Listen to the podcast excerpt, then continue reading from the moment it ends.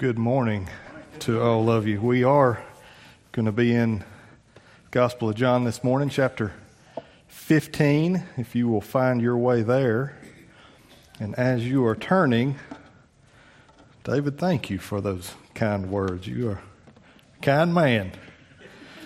And uh, as he mentioned, uh, we do have a new little one at home, so I am solo today. Uh, my family does say hello from Reidsville. Hopefully, they better be watching also. But uh, we, uh, as he mentioned, we, we do have a new little one. 2020 was boring, evidently, so we thought we'd spice it up and add a, add a baby to the mix. So that's what we did. Um, she is, uh, Bethany was born in, uh, in June. You've met my other children, Abby, Noah, Hannah, and Sarah. And uh, I hope we can all be with you again. And you can meet our newest member when she's a, she's a little bit bigger. So thank you for allowing me to be here. Thank you to your pastor for, uh, for allowing me to be here. I, I still say that um, we miss the Mooneyhams. And I don't mean just the tabernacle, I mean the Talberts miss the Mooneyhams. They are our dearest friends, and, uh, and we miss them greatly. But again, God in His kind providence has brought them here, and we are thankful for, uh, for the ministry that they have and for the love and, uh, and care that you have, uh, have given to them. So we are, we are thankful to the Lord for that. So if you have found your way to John chapter 15, we are going to continue today your study through John. Uh, two weeks ago, I think Isaac started this chapter. We're going to almost finish it today. We're, we're not going to quite get to the, to the last verse, but we're going to, we're going to get really, really close. And if you have found your place, we're going to begin in verse 18 of John 15 and read down through verse 25. And uh, I am reading from the ESV, so uh, you may have something a little bit different, but uh, just wanted to let you know that. Beginning in verse 18 of John 15. If the world hates you, know that it has hated me before it hated you. If you were of the world, the world would love you as its own. But because you are not of the world, but I chose you out of the world, therefore the world hates you. Remember the word that I said to you a servant is not greater than his master. If they persecuted me, they will also persecute you. If they kept my word, they will also keep yours. But all these things they will do to you on account of my name, because they do not know him who sent me. If I had not come and spoken to them, they would not have been guilty of sin, but now they have no excuse for their sin. Whoever hates me hates my Father also. If I had not done among them the works that no one else did, then they would not be guilty of sin. But now they have seen and hated both me and my Father. Verse 25. But the word that is written in their law must be fulfilled. They hated me without a cause. Now, I know you have been in John for some time. Um, our Sunday school class was in John for some time. We finished earlier this year our study through that, and and nearly every week that we were together and studying that and and uh, and opening through different verses, walking through those, I would remind our class that the Holy Spirit is gracious. And John is gracious to us because at the end of this book, he tells us why he wrote this book. He tells us the point of this book. He tells us his purpose for that. In, in, chapter 20, verse 30 and 31, John says, Now Jesus did many other signs in the presence of the disciples, which are not written in this book. Verse 31, But these are written so that you may believe that Jesus is the Christ, the Son of God, and that by believing you may have life in his name. Thankfully, we know that. Thankfully, the Holy Spirit inspired John to write that and include that. So as we study John, we keep that in mind. As we study John, we say, all right, how does this fit in with what John's point is? And that th- those two verses are, are what, uh, what his point is. He's building, as it were, a, a court case. He is compiling evidence. He has chosen through the inspiration of the Holy Spirit, certain signs, certain sayings, certain teachings to, to include in his account so that Not only the first century reader and hearer would recognize this case for Christ, but fast forward 2,000 years to those of us gathered in Wake Chapel in Fuquay-Varina, North Carolina, on this day, it's the same thing. It's the same point. It's the same reason that these things are included in John's account. He tells us that God's only begotten Son, truly God, truly man, has come. He has stepped out of heaven to pitch his tent, to tabernacle with his people, so that the invisible God can be seen in his visible Son. He, he came to live a perfect life. He came to fulfill the law. We're going to talk about that today. He came to fulfill prophecy. We're going to talk about that today. He came to die on a Roman cross. We're going to talk about that today. All part of the plan. He came to resurrect out of a borrowed tomb three days later and pay the debt that we can't pay. Offering us forgiveness of sin, offering us eternal life because of what he has done, what he has accomplished. So thankfully, John helps keep our mind right. And as we read through his book, we can, we can go back and see how John is compiling these things. We've seen, you've gone through several signs. You've gone through several I am statements. I think last two weeks ago when Isaac was, was doing this, uh, beginning of this chapter, you, you got to the last one. We're going we're gonna talk about that in a little bit. But as, you, as we read John, we have to understand too that the first 12 chapters of John cover about three years we don't begin with the Christmas story as we do some of the other Gospels, but we pick up with Jesus' ministry. John the Baptist is the beginning of the book of John and is explaining that there is one coming. I'm not him, it's not me, but there's one coming after me, and that's who I'm pointing back to. And when he shows up, he introduces him Behold the Lamb of God who takes away the sin of the world. From that, we go through and we see the signs that John recorded. We see the teachings that John recorded. We see the conflicts with the Jews and, and with different groups of folks as Jesus is teaching. And we get all the way up to through chapter 12 and that those that time is covered. Then we get to chapter 13 and things slow down considerably. Chapter 13 to chapter 17 is one night.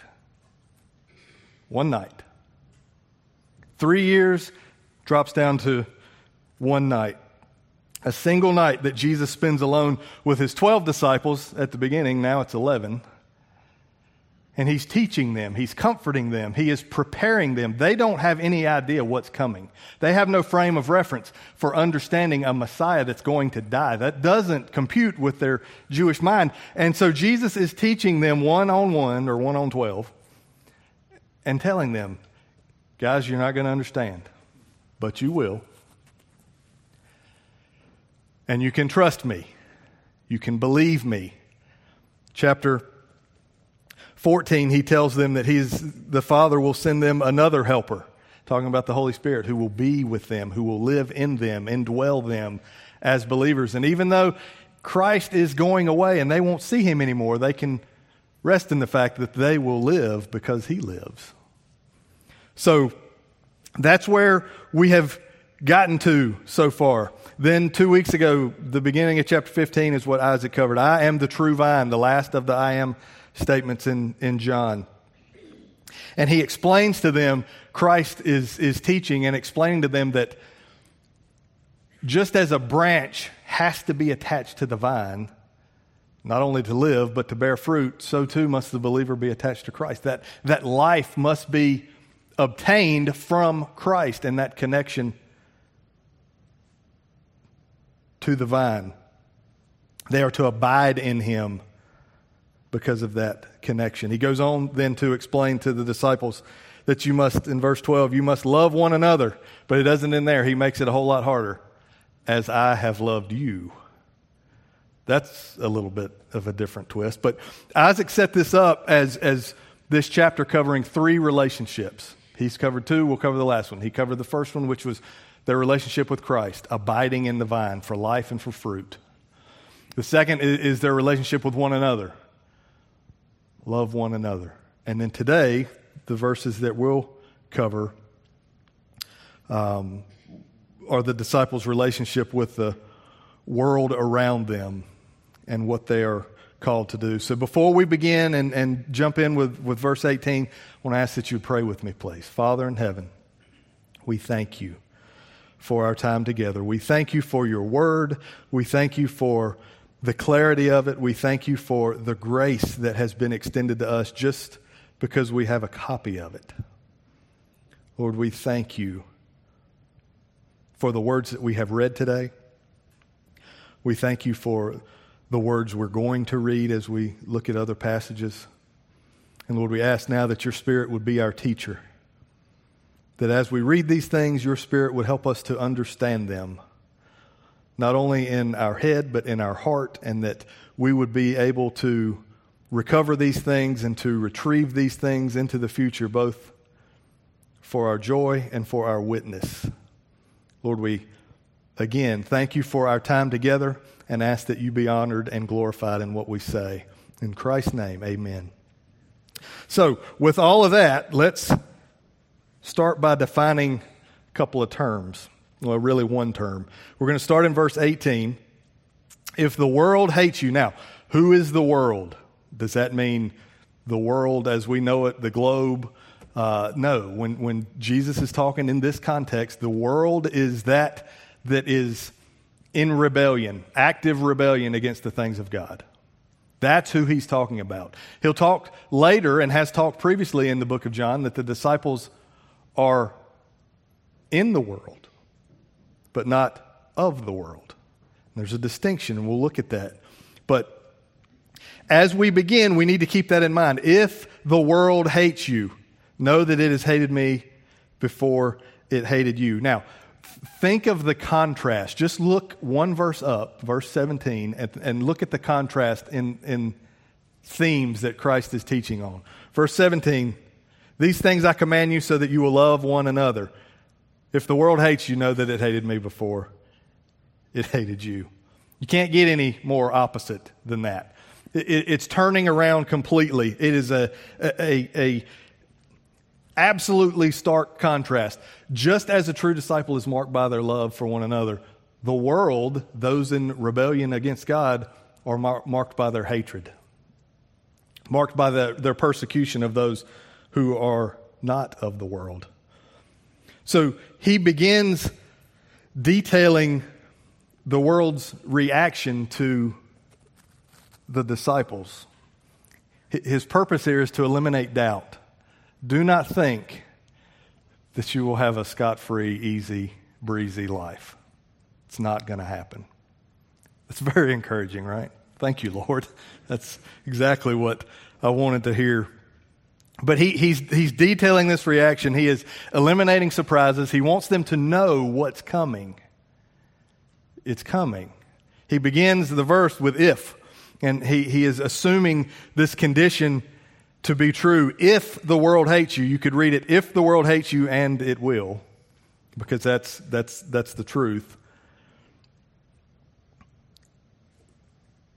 And think of it in this context. Think of the, uh, the original reader. If John writes this at the end of the first century, he is an old man by this time, thinking back on the things, again, inspired by the Holy Spirit, that he witnessed as an apostle and as a, as a follower of Christ. But think of the things that, that have happened since this meeting. Peter has been martyred, Paul has been martyred.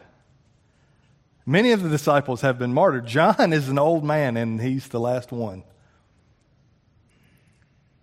So, so while we can think of this intellectually and we can understand what John is telling us or recording what Christ is telling us, this would have been a bitter truth for the people who were reading this.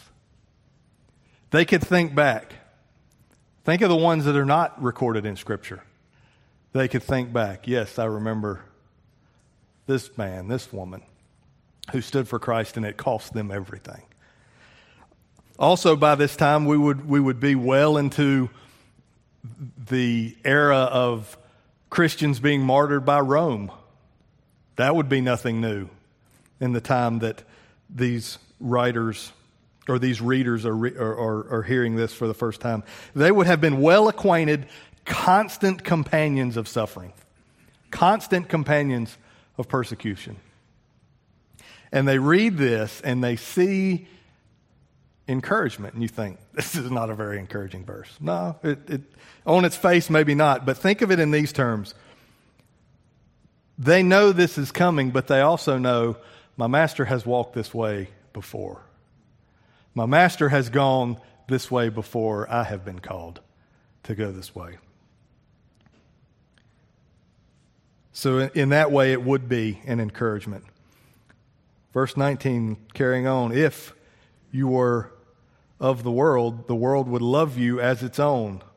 But because you are not of the world, but I chose you out of the world, therefore the world hates you. So, verse 18 begins with a condition he assumes to be true. Verse 19 begins with a condition he assumes to be false. If we read verse 18, if the world hates you, and they will, we could read verse 19 like this If you are of the world, and you're not, well, you say, How do you know that? Well, keep reading the verse. The world would love you as its own, but you are not of the world. But I chose you out of the world. Therefore, the world hates you.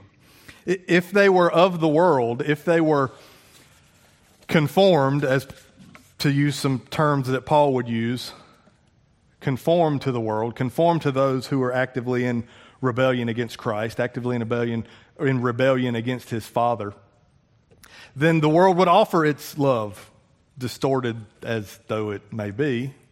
And we can see that. We can understand that. We, we can even see today the things that the world calls love are a lot different than what Scripture tells us. You can't call anyone to repentance.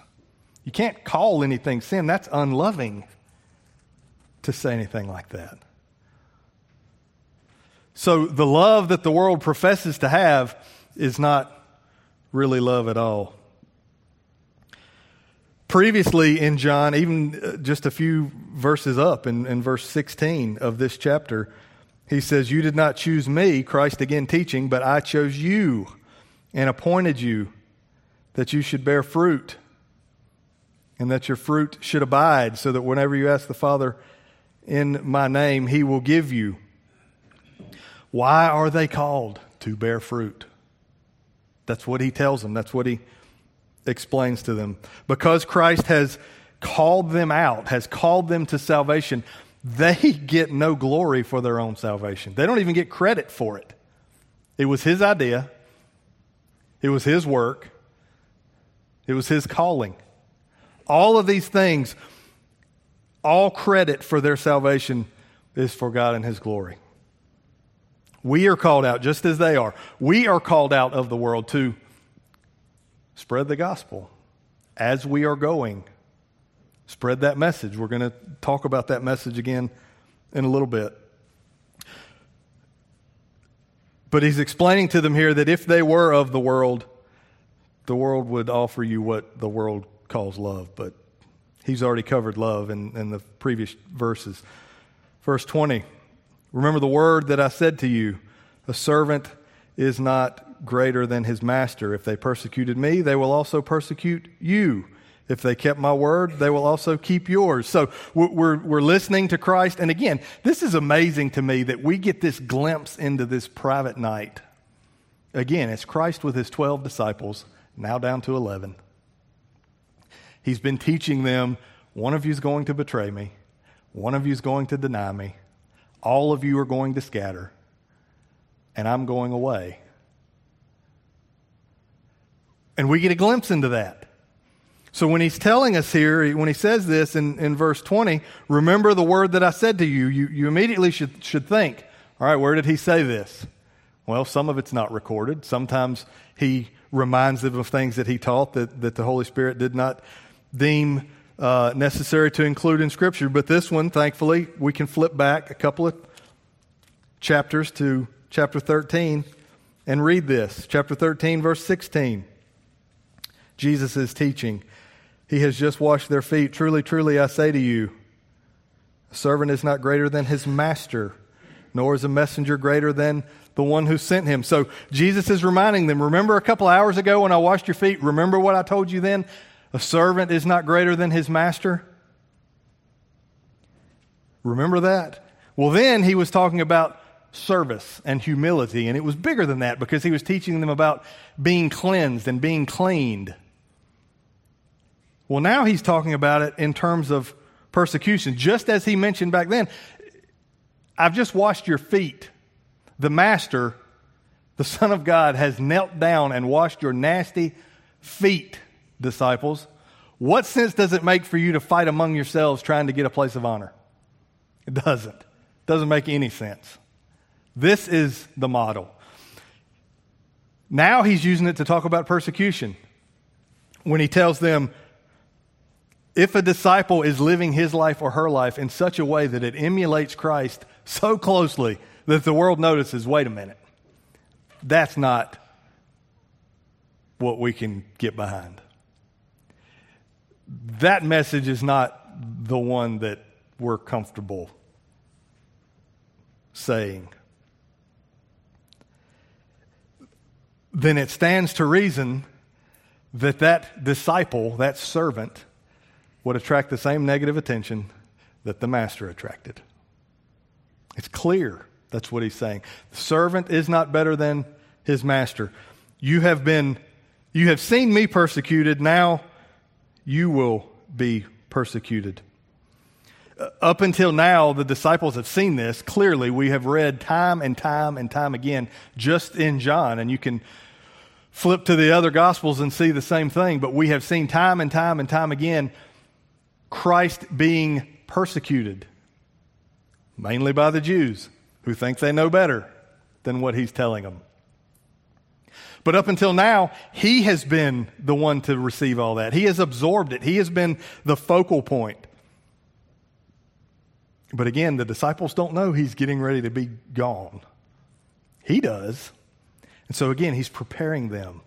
This is coming to you. What you have seen happen to me is going to happen to you. The message is not changing. The messenger truly is not changing. It's still Christ through his word and through his spirit. But the face may look a little different. But it's coming. Make no mistake that it is coming. He is going to return to his Father, and very soon. So he is working to make sure that his disciples know what's coming. The, the rest of this verse can be understood like this If they persecuted me, and many did, then they're going to persecute you. If they obeyed my word, and some did, then they'll obey yours too. Again, the servant is not greater than the master. But, verse 21 but all these things they will do to you. Why? On account of my name, because they do not know who sent me. The, the cause of the opposition to the disciples is, is made clear here. Just like we mentioned in the verse before, the message is not changing. The messenger is not changing. The word is not changing. And the response is not changing. They're going to be hated because of who Christ is. Their close association with Him is all it takes. Their message of salvation that they're going to be commissioned to preach after He raises from the dead and goes back to heaven, that message is what gets them into trouble. Just look through Paul's letters. He has the same plan every town he comes to. Hey, let me find a synagogue. Let me preach Christ. Let me get beat up and thrown out of town. And then let me find the next town. Rinse and repeat. That's how he does it. That's his life. That's his life, is that persecution. Christ is explaining this to the disciples. It's not because they don't like you, it's not because you look funny or your hairstyle is crazy. It's because of me. They do this because of me. They persecute you if that's what they're going to do because of me, and they obey the things that you teach them also because of me.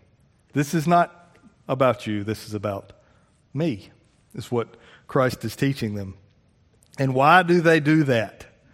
the end of the verse. Because they do not know him who sent me. Those of the world do not know the one who sent Jesus. If they had known the Father as they claim they do, they would have recognized the revelation of God in Christ's incarnation. But instead, they are planning to kill him because they don't like it. And they don't know him or his father. He said that before also, but he's going to really bring that home in this last meeting together. Verse 22, he continues If I had not come and spoken to them, they would not have been guilty of sin. But now they have no excuse for their sin. And now these, these are the verses that as we, you know, your pastor opens a book of the Bible and goes through it verse by verse by verse. That is a fantastic way, the best, I'm convinced, way to study Scripture. And it does a couple of things. It doesn't let you cheat. You don't get to skip. Because if I skip something, y'all go, wait a minute, wait a minute, wait a minute. You, I'm reading this too. That's why you're supposed to do that don't believe what I'm telling you. Read this book. Be a good Berean and, and make sure that what whoever's standing up here is saying is in here is actually in here. But verses like this make us, it keeps us honest. We have to stand back and go, now, wait a minute. Is Jesus saying here that had he not come, the world would be left in sinless perfection? At its face, if you read this, you could almost make that mistake. If I had not come and spoken to them, they would not have been guilty of sin. Well, then why'd you come? Things would have been great. Is that what he's saying, though? Of course not. Of course not. He is talking specifically. We have got to be clear and accurate, and I want everyone to, to, to follow along with what I'm saying here. We've got to be accurate. He is not saying that if he had not come, the world would continue in sinless perfection. He's not saying that. What he is saying is since he has come, since he has lived, since he has taught, since he has done these signs in the presence of all these who are persecuting him, then they have carried out a very specific sin, namely rejecting God's Son, who is standing right in front of them. That's what he's saying wholesale rejection of God's gracious, gracious revelation in Christ. The, the, Jews, especially in John's gospel, the Jews, when, when we run up on a group of them in here, Pharisees, Sadducees, scribes, wh- whatever their, their ilk, whatever that group is, when, you run, when we run up on them, they are quick to point to the fact that they are Jews. We're son of Abraham. You don't have anything to say to me. We know what we're talking about. And who are you to get off calling yourself God's son? Yeah, we're not going to stand for that. So we see this. They are outspoken, they are self proclaimed reverent, right? They show up time and time again, pointing back to the law, pointing back to Abraham but what Christ is telling them is if you reject me, you have rejected my Father. You don't know him if you don't know me. You can't know him if you don't know me. But they again are quick to point backwards to Abraham and to Moses. And this is one of, to me, the most interesting verses. And, and, and I will ask you to flip back to chapter 5 of John. This is one of the most, well, not verses, it's a few passages. One of the most interesting passages, in, in my mind at least, when Christ and the Jews are speaking together. And they continually bring up the law of Moses. Verse 44, and we'll read to, to the end of the chapter of uh, chapter 5, but begin in verse 44. How can you believe when you receive glory from one another? and do not seek the glory that comes from the only God. Verse 45 Do not think that I will accuse you to the Father. Who's speaking here? Christ is speaking. Verse 45 Do not think that I will accuse you to the Father. There is one who accuses you. Who is it? Moses. My best Charlton Heston voice. I guess that's Yul Brynner, actually. But anyway. Moses, on whom you have set your hope, for if you believed Moses, you would have believed me. For he wrote of me. For you do not believe his writings, how will you believe my words? Remember the, the, the parable of Lazarus and the rich man, and they die? Lazarus goes to the bosom of Abraham, the rich man does not. And he comes back and he asks, he says, Please send Lazarus to tell my, the different Lazarus than what you read about a few weeks ago. Please send him to tell my brothers. And what does he tell them? They have the law and the prophets. Yeah, but if somebody would come back from the dead, they would really believe that. If they don't believe the law and the prophets, they're not going to believe somebody coming back from the dead. Does that sound familiar? Sounds very familiar. But, but this is, to me, that, that is so clear in Christ's response to the Jews. The law that you, that you profess is your whole life. You don't even understand it. This, this great lawgiver Moses, who you hang your hat on, he's going to accuse you one day. When you stand before your Maker and, and have to answer for how you treated his son, Moses is not going to be there to say, well, they just misunderstood. No, Moses is going to say, that's the guy I was talking about the whole time. That's him. And you missed it. You missed him. He carries on, verse 23 Whoever hates me hates my Father also. He's making this point extremely plain throughout the book of John. You cannot separate Father from Son. You cannot separate Son from Father. I and my Father are one. That's the big thing that the Jews are hung up on. That's the big thing that they're saying is blasphemous and worthy of him being executed. You can't say that. But Jesus makes the point over and over and over and over again. And fortunately for us, we have been blessed with the other half of this New Testament. And we can read in black and white or red and white how clear that is true. The writings of Moses point to him, the writings of all of this book point to him. He is the point. You, you can sum up the whole of the Old Testament by just saying, Jesus is coming. That's it. He's coming. He's going to be here. And Jesus continues to make the point that you cannot separate Son from Father, for they are one. Verse 24. If I had not done among them the works that no one else did, they would not be guilty of sin. But now they have seen and hated again both me and my Father. Now, he's not saying again, this is, this is just like verse 22.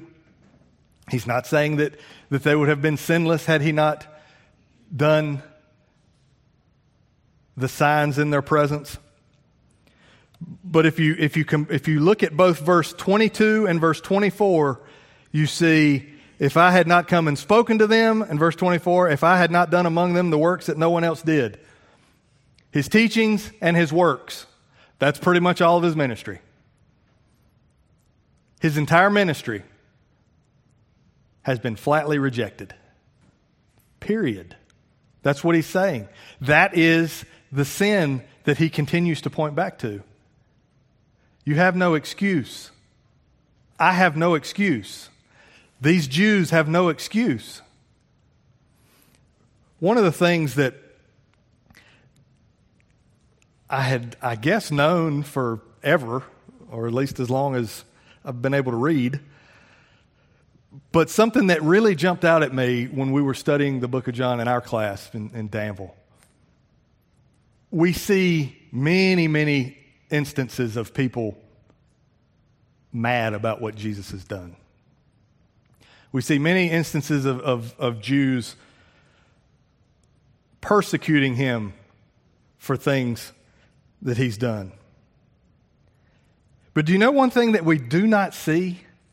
And again, I, I guess I just missed this. I'm probably going to say this, and y'all are going to be like, What do you mean you didn't see that? That's all I've seen. One thing that I have noticed One thing that we do not see and when we read John nobody denies it. Nobody denies it. You've got from the beginning, chapter 2, water turned to wine. Nobody says, he didn't do that. It makes them mad. They don't like it, but they don't deny it. And then we walk forward through John's gospel, feeding 5,000 people. They like that one. They came back the next day for that one. He heals a lame man. What do they get mad about then? Hey, man, you carrying that mat. You know what day it is? Who told you to do that? They don't deny it. Man born blind. He's blind since he's been born, and now he can see. They even the, the closest they get then to, to denying is they get his parents in and say, Hey, is this really him? Yep, that's him. Was he really blind when he was born? Yep. They don't deny it. They can't deny it. And then just a few chapters ago, chapter 11, Jesus gets word that his friend has died. He goes to Bethany, Mary and Martha. Martha meets him, hears he's coming, and meets him. And what does she tell him? Lord, if you had been here, I know my brother would not have died. But whatever you ask of God, He will give you. She believes that. So in the cemetery, when he tells everybody, hey, take that stone away, she goes, wait a minute. Um, I know what I just said, but he's been in there four days. Not going to be pleasant. What does he tell her? I told you you would see the glory of God. Lazarus, come out. He said it louder than that. And Lazarus, what happened? He came out. They even had to, the, he even had to tell him, hey, unwrap him so he can walk. Nobody denied it. They didn't even try to deny it. What was their plan after Lazarus was raised from the dead? Kill Lazarus so he'll quit talking about it. Oh, that's a good plan. Worked well the first time when he died from just being sick. But what's amazing to me is it's clear through John's account their belief in Christ is not from a lack of evidence.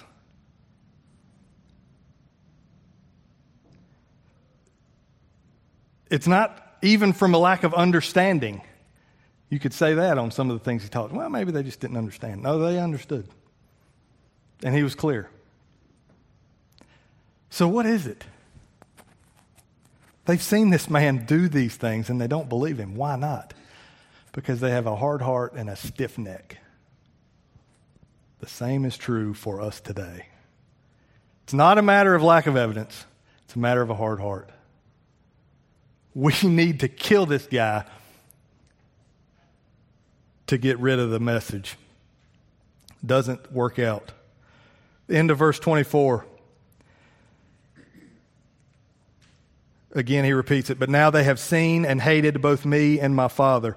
Do not miss this, okay? He is clear in his teaching throughout the Gospel of John. Jesus' work is God's work. Jesus' words, God's voice.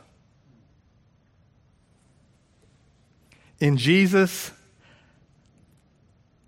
an invisible God is seen.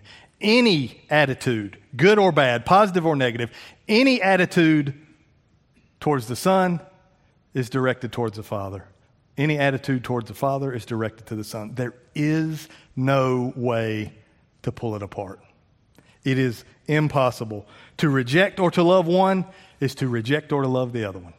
Period. Jesus has made that plain. He gives us another clue in verse 25 as to why some of these things are happening. But the word that is written in their law must be fulfilled. They hated me without cause. So we started this message today and talked about how first century Christian could be encouraged as they faced persecution because they knew their master had already faced that persecution and had called them to it. And we end today, this will be our last verse, with not being discouraged again. It, it, it, tells us here, and we've seen this again through John. If you want a fun study sometime, go through and find all the verses in John that talks about the hour that is to come. Starts in chapter 2 when Mary says, Hey, Jesus, we're out of wine. What do we do? What does this have to do with me? My hour has not yet come. And he says that several times as we walk through the gospel. What's he talking about? He's talking about the cross. My hour has not yet come. My hour has not yet come. Well, his hour is almost here now. We get to chapter 17, and it's his prayer, and he talks about, My hour has now come, Father. But we can draw encouragement from this verse because we see but the word that is written in their law must be fulfilled. They hated me without cause. All of this is according to plan. Jesus, eh, do not understand or think of Jesus to be this weak, poor martyr who is the victim of a sham trial and a evil government. What did he tell him? Nobody takes my life from me. I lay it down willingly. All of these things that we read about are part of the plan. Paul would tell us in Galatians that when the fullness of time had come, God sent his son. So when we read John and we see all these instances of my hour has not yet come, my hour has not yet come, it's not just a, hey, we're going to get pretty close, maybe within a few years. Oh no.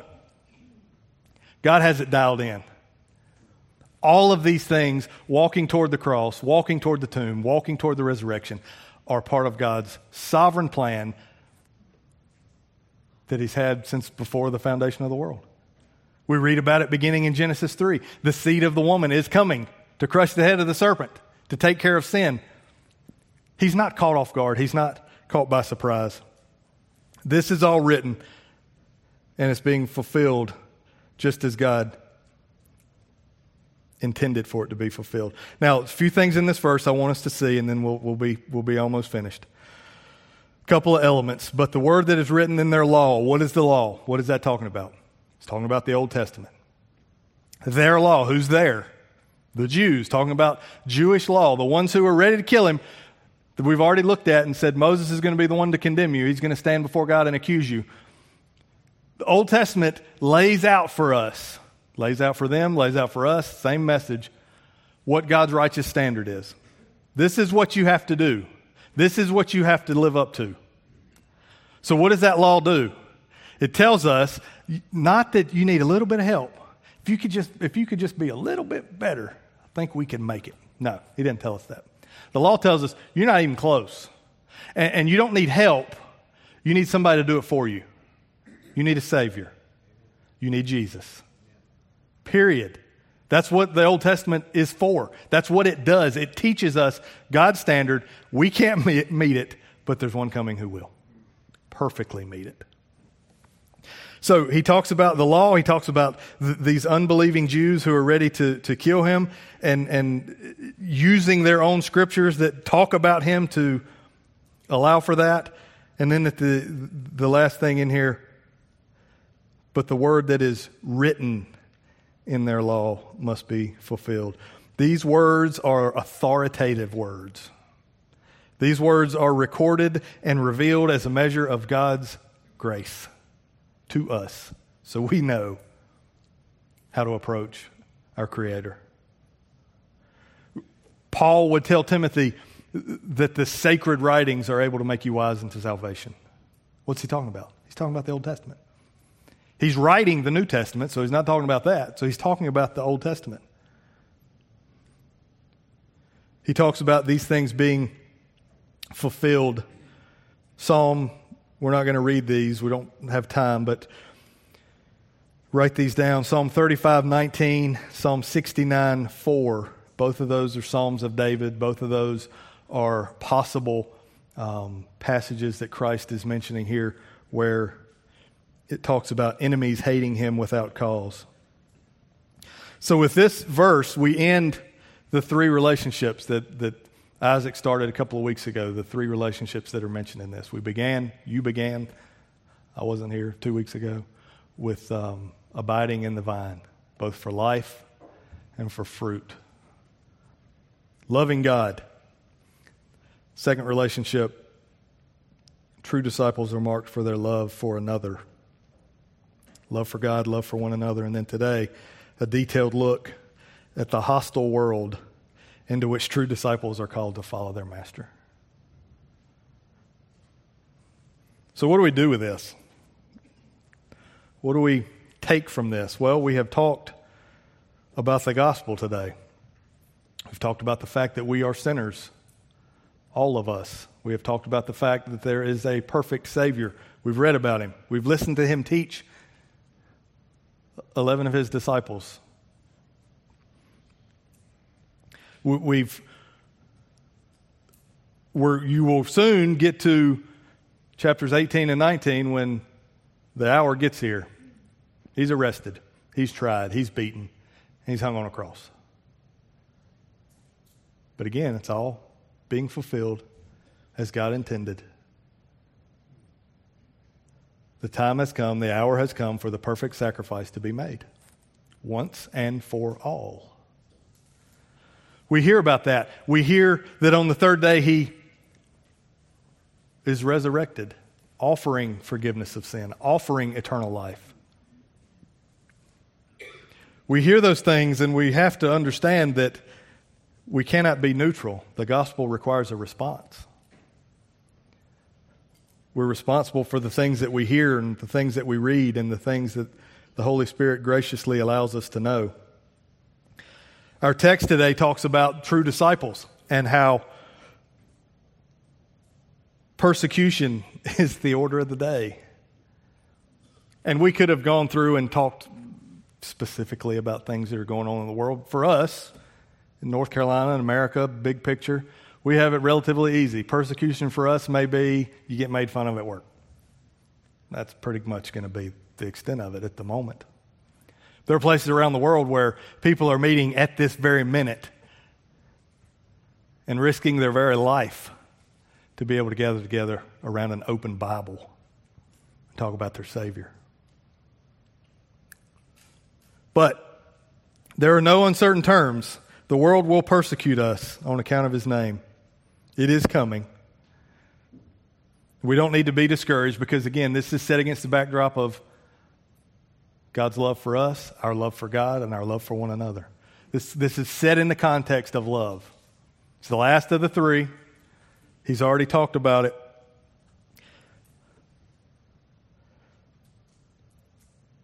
As you continue on, the end of this chapter, the beginning of the next, it, will talk some more about the Holy Spirit who will be the helper. Um, so, further encouragement for the persecution that's to come. It also tells us today in the text that we've read that those of us who are in the world or from the world, which that's all of us,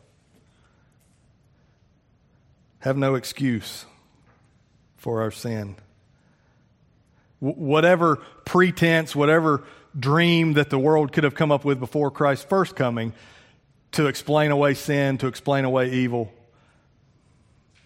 that's out the window. We have this book we have the witness of what he has taught and what he has done. And we are all without excuse. The visible Son of the invisible God, full of grace and truth, has come to lay out his plan of redemption. So today I encourage you, if you are not a believer, if this is the first time you have heard the gospel, talk to some of the pastors who are here today. They would love to sit down with a Bible and explain to you these things. If you heard, if you heard obedience and you heard persecution and you thought, no, nah, I'm out. I don't like that.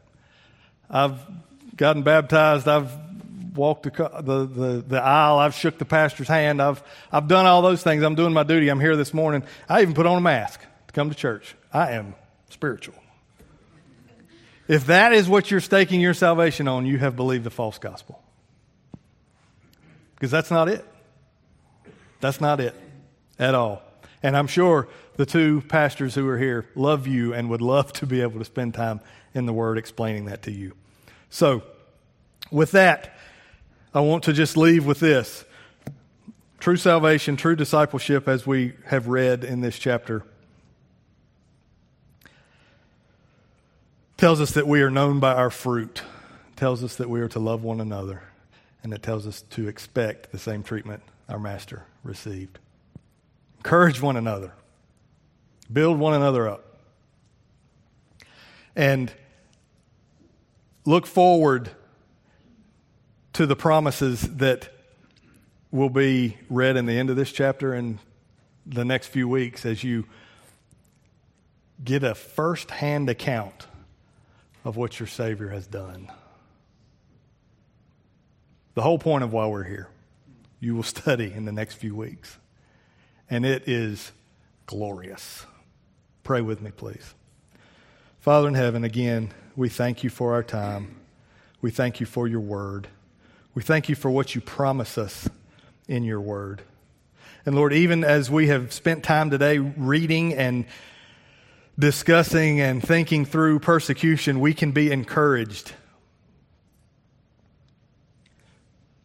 because we know that it's on account of your name. We can be encouraged because we know that the persecution or the obedience is on the account of your name. It is because of you. It is because of what you have done. It is because of how you came and what you did when you got here. Lord, may we be found faithful. May we read these things today.